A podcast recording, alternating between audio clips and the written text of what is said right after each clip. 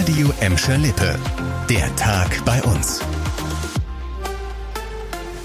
Mit Leon Pollock, hallo zusammen. Das ist ein trauriger Tag für die Beschäftigten und auch für die Bahnhofstraße. So hat es die Gelsenkirchener Oberbürgermeisterin Karin Welge heute formuliert. Die Nachricht, die habt ihr bestimmt schon mitbekommen. Galeria Karstadt Kaufhof in Gelsenkirchen muss schließen.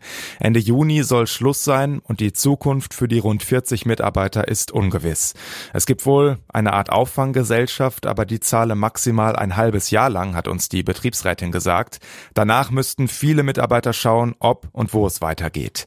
Die aktuellen Reaktionen von der Bahnhofstraße klangen heute so. Ich denke mal, die haben auch ihre Hintergründe und wenn das wirtschaftlich nicht passt, dann muss man sich damit zufrieden geben. Also ich finde das nicht in Ordnung. Gelsenkirchen Zentrum wird ja immer schlimmer, wie die Situation hier in der Stadt aussieht. Das ist nicht in Ordnung. Außerdem werden wahrscheinlich sehr viele Menschen entlassen. Das ist unverantwortlich. Wir sind alle hier ein bisschen gedämpft äh, mit der Stimmung. Die Schaufenster früher zu Weihnachten, zu Karneval, die waren immer so schön geschmückt. Ich finde das sehr traurig. Kaufhof gibt schon immer. Unterdessen hat die Oberbürgermeisterin Welge den Beschäftigten nicht nur ihr Mitgefühl ausgedrückt, sondern auch Hilfe angekündigt.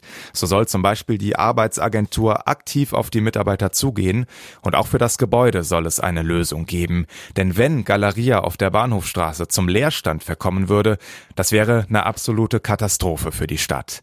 Gelsenkirchen ist nicht das einzige Kaufhofgeschäft, das schließen muss. Insgesamt werden 52 von 129 Filialen dicht gemacht.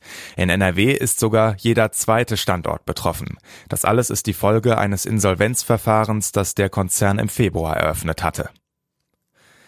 Das ist was, was ich nie verstehen werde. Warum ziehen Menschen nachts durch die Städte und machen einfach ohne Grund irgendwelche Sachen kaputt? In Gladbeck, da gibt's gerade wieder so eine Vandalismuswelle. Über 60 Anzeigen sind bei der Polizei eingegangen wegen Sachbeschädigungen. Vor allem in Zweckel und Mitte sind etliche Scheiben von Autos oder Bushaltestellen eingeworfen worden. Laut der Festischen sind 31 Scheiben an 20 Haltestellen zertrümmert worden und das wird jetzt richtig teuer.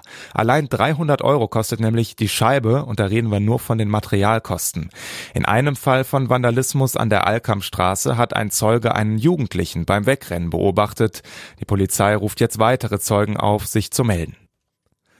Zweimal schon war der kleine Max aus Gladbeck kurz vor der möglichen Rettung und zweimal ist ein möglicher Stammzellenspender abgesprungen.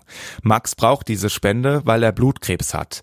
Um einen passenden Spender zu finden, gibt es in dieser Woche wieder viele Typisierungsaktionen in Gladbeck.